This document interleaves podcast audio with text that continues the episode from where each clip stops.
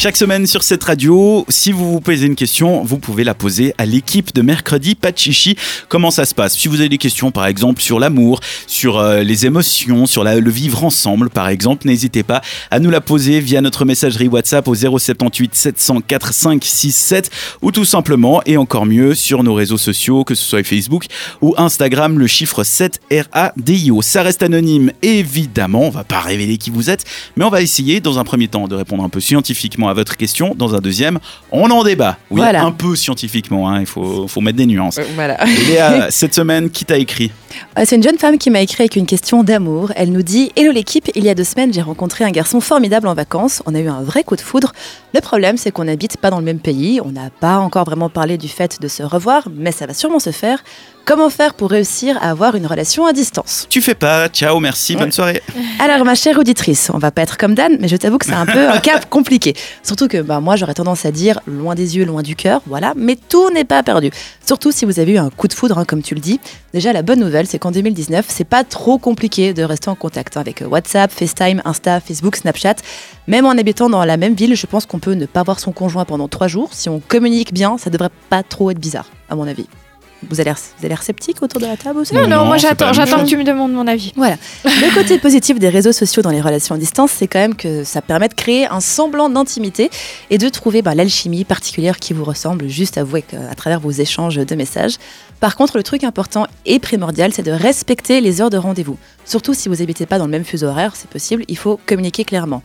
Donc dites-vous que votre rendez-vous FaceTime, c'est comme un date dans la vraie vie et que ça se fait pas trop de le zapper. Même si c'est plus simple euh, de repousser par téléphone plutôt qu'en vrai, on a tendance à dire je suis fatigué, je laisse mon téléphone. Quand vous avez votre rendez-vous avec votre chérie, vous le faites, voilà. Un autre point important, c'est qu'il va falloir se préparer à voyager, je pense, un peu plus que d'habitude en tout cas, et trouver des bons plans pour ne pas se ruiner. Parce que si on doit faire les allers-retours tous les week-ends ou chaque mois, suivant les personnes habitent, ça peut vite être compliqué. Parce que oui, bien communiquer, c'est essentiel, mais se voir régulièrement, je pense que c'est obligatoire dans une relation. Alors, c'est pas obligé d'aller chez l'autre, l'un ou l'autre à chaque fois. hein. Vous pouvez vous faire des vacances ensemble. La clé dans ces moments, c'est de bien prendre le temps pour vous retrouver. Et il faut aussi apprendre à voyager de manière intelligente et trouver du temps pour vous sans vous étouffer pour autant. Parce que rentrer dans la vie de quelqu'un d'un coup comme ça pour une courte période, ça peut être un petit peu un chamboulement. Enfin, on a notre routine de base et on se retrouve avec quelqu'un, on avait tout faire avec, mais il faut quand même laisser l'autre respirer. Donc apprenez à vous écouter et à vous accorder des petits moments d'intimité ainsi que de liberté. Mais surtout, prenez le temps de créer des souvenirs. Et si vous voulez vraiment construire quelque chose pour de vrai, je vais dire un truc un petit peu dur, mais je pense qu'il faut songer à déménager chez l'un ou chez l'autre. Parce qu'au bout d'un moment, tu peux pas faire euh, toute ta vie en relation à distance. Il faut prendre la décision de est-ce qu'on continue ou est-ce que l'un de l'autre, l'un ou l'autre déménage. Mhm. C'est mon point de vue. Donc ça peut être un bon plan pendant un petit moment, un voire deux ans. Mais après, à un moment donné, je pense qu'il faut se rendre à l'évidence et il faut. euh, faut C'est long, deux ans même. hein. C'est très long, deux ans. Il y a des Mhm. gens qui le font, hein, mais quand on se voit régulièrement, ça va. Mais après, euh, c'est- puis il y a une étude qui disait qu'en Suisse, les- il y a moins de 18% des Suisses qui seraient prêts à avoir une relation à distance. Donc c'est très peu de gens. Bah, Mhm.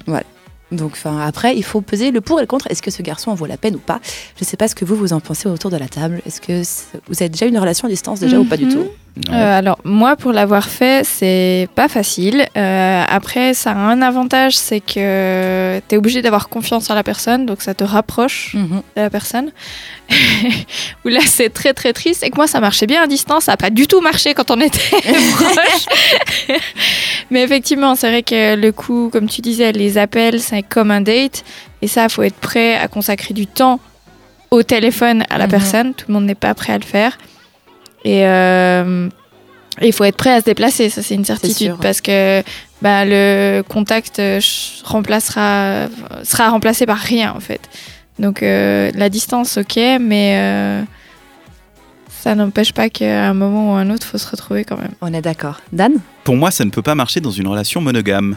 Ok, c'est que- horrible ce que tu dis. bah oui, mais vraiment, j'ai pas l'impression parce que comme tu disais, oui, l'important c'est déménager au bout d'un moment. Comme tu disais, Isaline, c'est juste deux relations. C'est plus la même personne. C'est pas la personne que t'as quand t'as besoin ou quand tu es disponible. C'est la personne qui est tout le temps là que tu dois assumer quand t'as pas envie de le voir. Et ça devient une- un autre type de relation. Donc t'as vraiment une double relation. Donc un palier hyper difficile à passer Mm. dans le cas où l'un ou l'autre déménagerait ou vous vous retrouvez même pour des vacances un peu euh, étendues, tu vois, un ou deux mois. Mhm. Là aussi, tu as une, une autre relation, c'est plus la même chose. Et euh, je pense qu'il faut que ça fonctionne d'un point de vue physique, enfin, c'est-à-dire C'est sexuel, Mhm. sinon ça, ça mène à rien. Et, euh, et comme tu disais, la jalousie, ça nous rapproche, il faut avoir confiance et tout ça. Je pense que juste à terme, ça te détruit. D'accord. Parce que même si tu as confiance au début, au bout d'un moment, tu vas avoir envie d'être sûr que, tu vois. Non. Pour moi, il faut être dans une sorte de, de relation libre, un peu où- en, en acceptant que l'autre puisse aller ailleurs ou voilà pour, euh, pour pouvoir assumer la distance. Ou alors, il faut être riche à blinde et un blinde et puis pouvoir faire tous les week-ends les Voilà. déplacements. Belle empreinte carbone. Ouais, bah après, ça dépend. Tu vois, ça peut être. euh, t'es avec quelqu'un qui habite au Tessin, toi t'es à Lausanne. euh, ça reste compliqué aussi. Tu vas pas faire euh, le voyage tous les jours. Quoi. non, c'est sûr. Et ça reste une la relation à distance. Ouais, Heureusement, il y a l'âge, ouais. c'est ça. Du coup, voilà. Pour Mm. moi, ça ne marche pas. Pour Isaline, euh, Moi, je bof. pense que ça peut marcher. Ça peut marcher. Mais c'est pas un truc que tu fais sur le long terme. Non. Non. Et effectivement, je pense que, comme tu disais, le cap. euh, Ou alors le très long terme. Bah, Si c'est une relation vraiment, tu vois, un peu euh, sporadique, on se voit les étés, et puis on s'écrit pendant l'année, et puis voilà, à mon avis, ça peut marcher 50 Ouais. ans. mais du mais- coup, pas forcément monogame, comme tu, monogame, Non, comme tu disais, je pense. Pas nécessairement, ou alors Ouais. ou juste tu ac- t'acceptes que quand on se retrouve l'été, on est ensemble, et quand on, se re- on est séparés, ben il y a une sorte de flou artistique où euh, tu peux faire un peu ce que tu veux. Ce qui peut être un bon compromis suivant comment, je pense. Ah, ce qui peut être la, la source du bonheur, à mon avis. Voilà. Parce que Ah. tu retrouves la personne, t'es content de la retrouver et tout ça. Mais comme tu disais, je- personnellement, je pense pas que la plus, le plus dur, ça soit la relation à distance en soi. C'est le passage de Mhm. la relation à distance à une relation standard. Mm. C'est un peu ça passe ou ça casse parce que ouais, t'as pris l'habitude d'être, euh, de faire ta vie de ton côté et puis d'avoir la personne euh, de Peut-être- temps en temps. Peut-être pas emménager directement ensemble si Ah vous, euh, si vous Ah déménagez l'un pour l'autre. Peut-être prendre un appartement séparé Ouais, et Du coup, après. financièrement, vous êtes au top. hein. Vous venez de Voilà. déménager de 6000 km. Prenez deux appartements, restez tranquille. bah ouais, mais bon, après, c'est, tu veux que ça fonctionne ou non, quoi. C'est vrai, Voilà. c'est vrai. Bah, J'espère qu'on aura pu aider mademoiselle en tout cas. J'espère aussi, si vous aussi vous avez une question chez vous, n'hésitez pas à le faire. Notre WhatsApp, c'est le 078 704 567 ou les messageries Facebook et Instagram, le chiffre 7 RADIO pour nous retrouver sur ces réseaux sociaux. Merci Léa pour ce Madame. Une question. Dans un instant, on va se retrouver ensemble et surtout Kanta qui sera en mode best-of avec sa chronique abricot et aubergine. Mais avant, on écoute Yuna, c'est le titre Forevermore.